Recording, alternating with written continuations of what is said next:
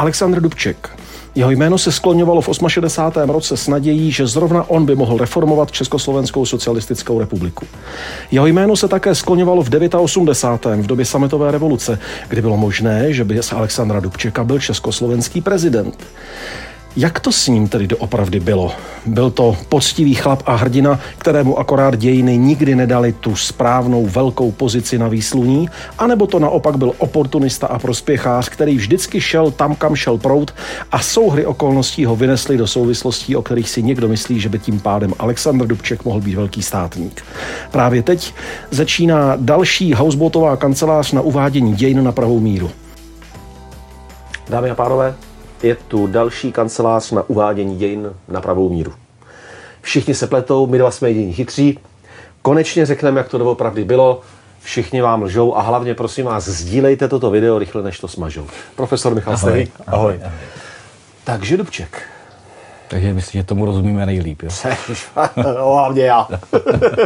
no, tak, to, tak, to, tak to otočíme na začátek. Tak, co, tak co Dubček, jeho, jeho obraz v tvý hlavě? Tohle to je náhodou docela dobrý nápad, protože já tam mám malý příběh. Já jako hmm. malý kluk si pamatuju, že jsem si s maminkou povídal o 68. Hmm. a o Dubčekovi a ona mi říkala, to byl politik nového, režim, no, nového kalibru. To byl úplně takový ten moderní politik, který prostě sportoval, nechával se fotit, jak skáče. Mm. Dovolíte ta slavná fotka mm. na titulní straně je, je. nějakého časopisu Světa v obrazech či čeho. A, a ten byl v čele všech těch, jako byl Otašik a ostatních, kteří to s tou naší zemí mysleli dobře. A v tomhle étosu tohoto rozhovoru s maminkou jsem šel až někam eh, k 90. roku mm. a to řešení, jestli Havel nebo Dubček, kdo by měl být prezidentem té nově svobodné eh, a nově se rodící demokratické Československé republiky. Až pak po mé eh, děsivé, možná jsem v té době měl i zbytky vlasů, možná se mě i ježily vlasy, děsivé zjištění, že Dubček podepisoval rozsudky nad lidmi, kteří po v 69. 70. manifestovali za Dubčeka a on, aby se udržel u té moci, tak těmhle lidem podřezával větev. A od té doby je mi z něho teda celkem zlé, musím říct. A vlastně děkuju prozřetelnosti, že se Dubček tehdy tím naším prezidentem nestal, protože to bych si připadal jako debil. No vidíš, máš takový tak, můj obraz teda. Máš tak jako dobře poskládaný obrázek jako jeho obrazu, Aha. hlavně v té generaci, která zažila 68. A toho, co se tam jako skrývá uvnitř, protože Dubček má všechny tyhle fazety, ale jenom něco je ten veřejný obraz, mm-hmm. který má dodnes třeba velmi silný i mezinárodně, jako v Itálii ho milují, jo, prostě Dubček oh, jako je vel, oh, velký socialistický vůdce, to je jako oh, úplně jako oh, super, to, ten, na, na to se nesahá. A on teda byl politikem mezinárodního formátu? Uh, ne. Nebo spíš ten čas ho posunul takhle do těch Kombinace uh, mediálního obrazu Dubčeka a okupace je prostě vytvoření jako historického razítka, které prostě nesmažeš, kdyby si chtěl. A je to tím, že on byl tak zdatný mediální komunikátor, nebo že ho jenom prostě to soukolí dějin tamhle vyvrhlo? A uh, to bylo? Kombinace soukolí a kombinace opravdu toho, že ve správné době na správném místě pokud jde o to, jako jak působil na veřejnost eh, a hlavně po kom nastupoval. Když nastoupíš po Koženým Antonínu Novotným mm-hmm. a po těch partajnících, co prostě jsou to ty divní lidi z těch sekretariátů a dovedeš se usmát a promluvit jako normální řečí, a ty fotky taky nevypadají špatně a vlastně zároveň se na tebe stotožní ta reforma, bytí vlastně jako moc neděláš teda. A ještě je pravda, že on vlastně na ten vrchol nedostoupal. Jeho, on, jeho ta eh, vnitroparlamentní eh, válka těch eh, reformistů a těch tradicionalistů vlastně smetla, sešlápla dřív, než on si šáhl na to nejvyšší místo. Tak on chtěl být jako až tím nejvyšším, možná až v tom 90. Já si nemyslím, že... Myslíš, že tehdy ne, že, že, že byl na vrcholu kariéry? Že vrchol kariéry je ten jako první tajemník, je to prostě jako jednoznačné. Mm-hmm. Ono naopak z toho, co říkáš, Potvrzují ten špatný obraz. Vnitřní napětí mezi reformisty a konzervativci na přelomu let 67 a 68 a takové to vzájemné se držení v šachu uh, byl předpoklad, že Dubček se stane tím prvním tajemníkem, protože, protože on byl ten mezi. Ano. On jako jedním nevadil a pro druhý jako vlastně nebyl nebezpečný. Výborně, tak teď to beru, že máme antré a pojďme jenom krátce říct, kde se Dubček vzal. Dubček je...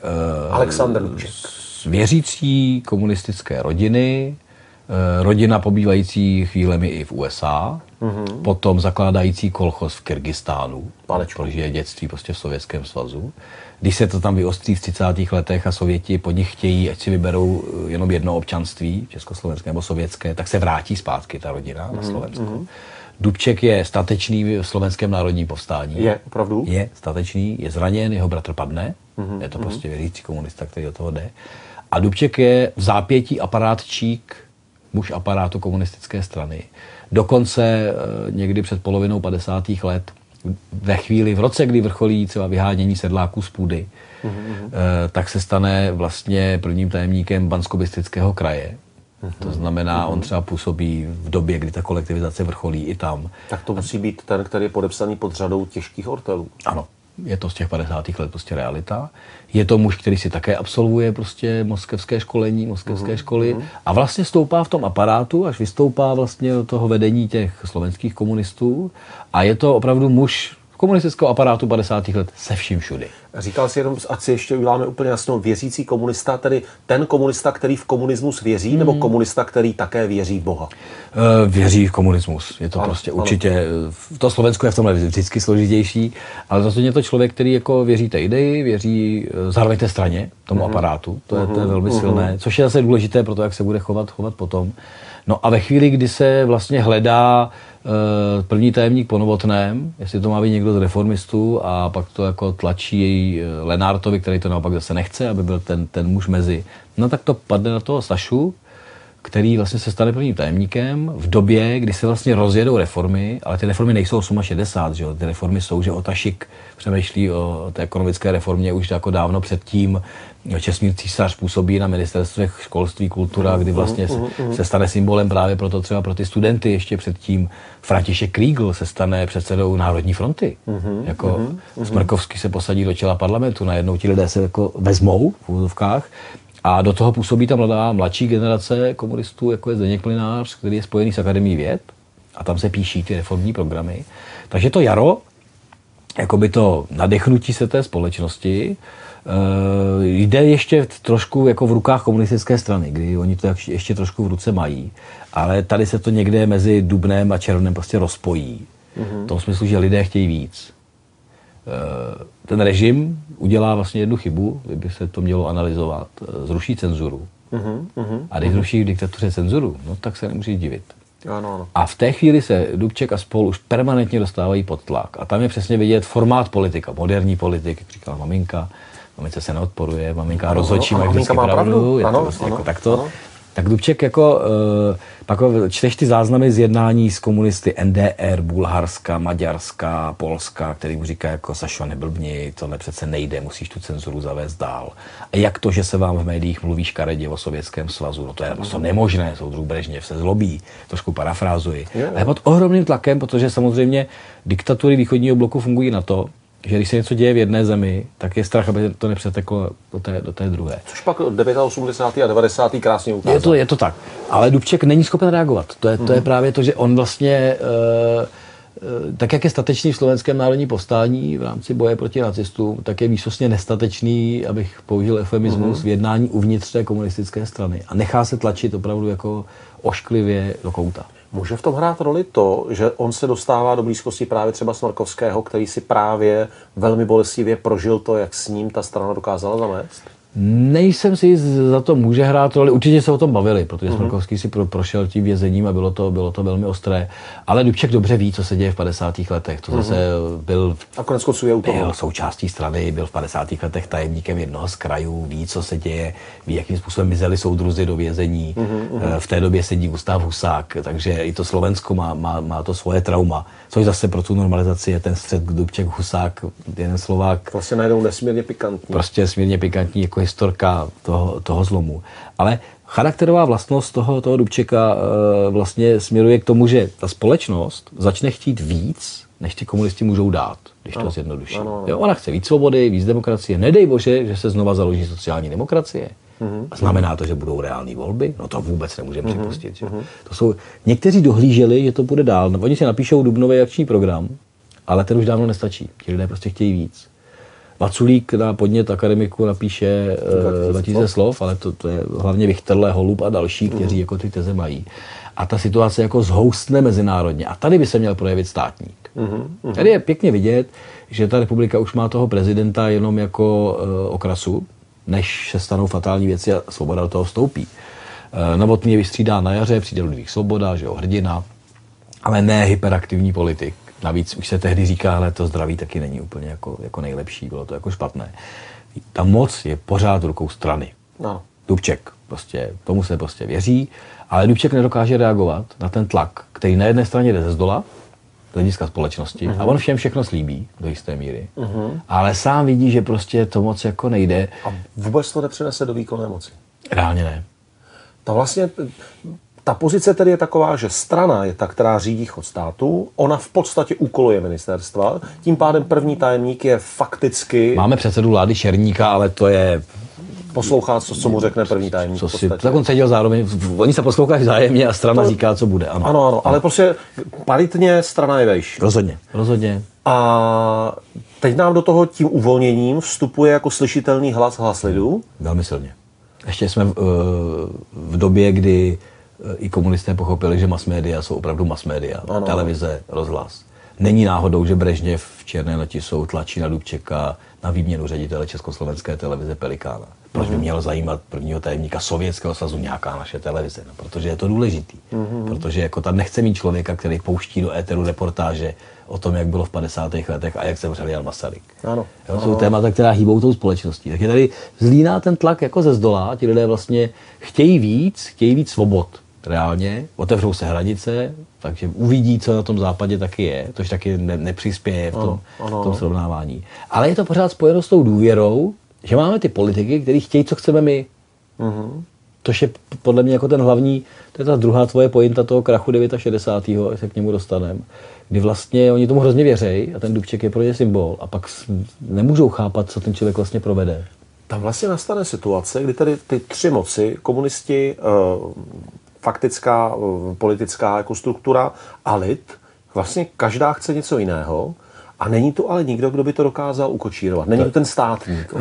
Uh, ta exekutiva samozřejmě je propojena víc s těmi komunisty, ta společnost možná míň, byť ty lidé uh-huh. taky chtěli uh-huh. socialismus jenom jinak. Ale vlastně v čele je uh, obyčejný aparátčík, a já mám svoji oblíbenou tezi, asi po 150. ji zopakuji, uh, který se lépe hodí na první stránku magazínu, než na politické jednání. Ano. A ano. ten nebyl ten, který by dokázal sjednocovat, kooperovat a tímhle způsobem. A ve chvíli, kdy slíbí Brežněvovi eh, první, poslední v rámci toho tlaku, a pak to nedodrží, zase má ten tlak uh-huh. doma. Uh-huh. To jsou ty přepisy dlouhých telefonátů, kdy Brežně volá Dubčekovi a Dubček mu tam skládá funkci a téměř bych řekl, že brečí a pofňukává. Že... A tam to plakání s Dubčekem to spojené. Prostě je to jako smutné a že se musí rozhodnout soudruzi a plénum a, a že bude zářijový sjezd a tam se uvidí a všechno se jako posouvá. Uh-huh, uh-huh. No a ve chvíli, kdy dojde k okupaci, tak on prostě opakuje to svoje to jako tradiční, nebo už jako citované, tohle udělali mě. Uh-huh. Mně, tomu komunistovi, jako komunista komunistovi, jak se to, jak se to mohlo stát. Promiň, děkuji, že mě necháš, abych ti do toho skočil. Víš, přemýšlím ještě o tom, jestli se nedá říct, že to svým způsobem bylo vlastně diplomatické lavírování. Jestli on si nemohl říkat, já tomu Brežněvovi samozřejmě nemůžu říct ne, ale když to budu tak jako kňourat, a tak uzdržuju nějaký čas a kdo ví, třeba to nakonec dopadne dobře. Jestli to vlastně nemohla být vize, jestli to nemusela být jenom zbabělost, ale třeba i takové to, Teď hlavně hrát o čas. Teď hlavně hrát o čas. Myslím, že bychom v rámci povahových vlastností Dubčeka mu jako příliš fandili. Ano. Je to, zase je to o povaze, jaký ten, jaký ten člověk je. Bylo to rozhodně o čase, ne že ne, ale eh, mnohem více bych tomu přiškl charakteristiku, jako že nevěděl kudy. Mm-hmm. Prostě jak to prostě mám... fakt nevěděl. Ono to někam... Bezradný, co... Všude se mi to... Všechny hrnce vaří, který z nich mám sundat spod první. Jako ten vlak do té zdi jede a no. jako já chvilku zavřu oči, třeba se zastaví, jo. nebo zeď zmizí, nebo já nevím, co bude a ne, nestalo se ani jedno. Že? Ano. Takže vlastně to jako spadne. A tam teprve je vidět jako ten charakter toho komunisty Dubčeka, protože tohle je, to je popis nějakých událostí, ale je zajímavá ta psychologie toho politika. Že? On je unesen do Moskvy, je z toho v šoku a spí a všechno. Tady Jedna. bavíme se po okupaci, po okupaci první dny po, okup, tak, po okupaci tak, 60. Nikdo neví, kam zmizel Dubček. Tak, prostě je v Moskvě, eh, přijede delegace se Svobodou, jejíž součástí už je Husák, jako velmi aktivní člověk a jedná se. A oni se vrátí zpátky do toho Československa s tím podepsaným moskevským protokolem, který vlastně svým způsobem jako řekne, no tak Všechno dobrý. všechno je dobrý, my jsme tady jako... My se s klukama trochu nerozuměli. Tak a, a jinak budeme, a, a Smrkovský a spol říkají veřejně, ale jedeme dál, dubnový program a lednový program, všechno bude, nebojte se. Jo, tady jsou 100 tisíce jako ruských vojáků, ale nebojte se, to jako vše, všechno dopadne. No a najednou je zákon o e, dočasném pobytu vojsk, hmm. což mimo jiné 50 let žádná míra, taky na, v, v, bavíme se taky ve dní, kdy probíhá válka někde na východě no. a, a přesně mluví se o mírových silách a mluví se o... Tam ta paralela s tím 68. je teda úplně jako ukluká. Jako zejména v těch jako floskulích, v tom slovníku, který se používá, prostě jde nám o bezpečnost, jako no. bezpečnostní operace, jako to jsou prostě věci, které jsou hrozivě, hrozivě podobné. Ale i ti českoslovenští komunisté v čele s Dubčekem podepíší až na čtyři lidi v parlamentě odhlasují ten pobyt vojsk. To už je úplně jako, jako z kopce. A Dubček nic, on pořád zůstává v čele té strany přitom. Oni ho chtěli vyměnit, ale řekli si teď ještě ne. A tam já mám rád tu paralelu, eh, navážu na to, co říkáš, když trošku přeskočím. Eh, když je okupace, tak máš celou republiku pomalovanou vápnem a jinak bílejma barvama. Dubček, Černík, Svoboda, Dubček, Černík, Svoboda, Lenine, probuď se, Brežněv se zbláznil, všechno oka. Okay. Ale tyhle tři, tři jména byly vlastně jako, jak jsi říkal, strana, prezident a uh, premiér. Mm-hmm. Vlastně funguje to. To jsou tyhle tři jména. Čas oponou trhne, Dubčeka zbaví vedení strany v Dubnu 69, přijde Husák, udělají z něj šéfa parlamentu, mm-hmm. národního shromáždění. Mm-hmm. A demonstrace roku 69 na připomínku okupace, které jsou masivní ano. a komunisté se na ně připravují, potlačí už československé síly. Už nepotřebují Sověty uh-huh, po roce. Stačí rok. Stačí rok. A druhý den přijmou onen Pendrekový zákon. Zpřísnění zatýkání, eh, zpřísnění, kdy tě můžou držet ve vazbě, no, prostě zpřísnění no. represí vůči těm občanům, kteří před rokem psali na ty zdi Dubček, Černík, Svoboda. A pod tím zákonem jsou tři jména. Dubček, Černík, Svoboda jestli chceš jako horší pointu fungování komunistické strany, včetně Alexandra Dubčeka, zjednodušenou, ale jako emblematickou, dát vedle sebe obrázek těch ulic a vedle sebe ten zákon, kde jsou dole ta stejná tři jména. On nebyl schopen opustit strukturu té strany. No ano. To je ten jako jedna z point. To je, to je totiž, já si myslím, že toto je jedna z věcí, tady tato zrada, která se svým způsobem vepsala eh, do českého, netvrdím, že charakteru, ale do českého sebevnímání, Nemysli si, bez tak tam ti nahoře se na nás vykašlou. Bez, nemysli si, bez tak ti nahoře nás zradí. A že ten Dubček, který furt má ten étos toho našeho dobrýho kluka, no, Saši. udělá takovýhle svinstvo. Uh, teď si pojmenoval něco, co podle mě opravdu funguje v těch mentálních dějinách. Já mm-hmm. si to sám nazývám, taky už se opakuju často, že jestli je nějaký okamžik, kdy je tady obrovská důvěra v politiku a politiky, mm-hmm. tak je to 68. To zase většina společnosti. A jestli je úplně stejně okamžik krachu téhle důvěry a vlastně ta ostrá myšlenková mapa, nemůžeme jim věřit vůbec, tak je to přesně 68-69, kde končí důvěra v politickou reprezentaci mm-hmm. a mhm. přenášíme si to i za 89. s nějakým malým balónkem 89. a 90. Ale tohle v těch hlavách, jako ta nedůvěra, že tomu nejde věřit, je tady velmi silně zakotvena. Tam teďka jenom typuju a možná se šeredně pletu, Černík vedl přece mnohá jednání v parlamentu, která právě obhajují přítomnost bratrských vojsk. No, Černík je vrcholný pragmatik, který se zůstat, nejdéle zůstane u té moci, pak ho taky odsunou ale na náměstka nějakého plánovacího podniku či čeho a on rozhodně dopadne vlastně nejlépe. Mm-hmm. Dubček je odsunut na několik měsíců do Turecka jako velvyslanec a následně pracuje někde v nějakých eh, dřevařských závodech, či kde v Bratislavě jako účetní nebo kancelářská síla. Odmítne podepsat chartu. Má tu svoji politiku, kterou nedělá. Čeká. On čeká, že mu dějiny dají za pravdu. No a když mu dají zapravdu v to 89. tak stejně tím prezidentem nestane.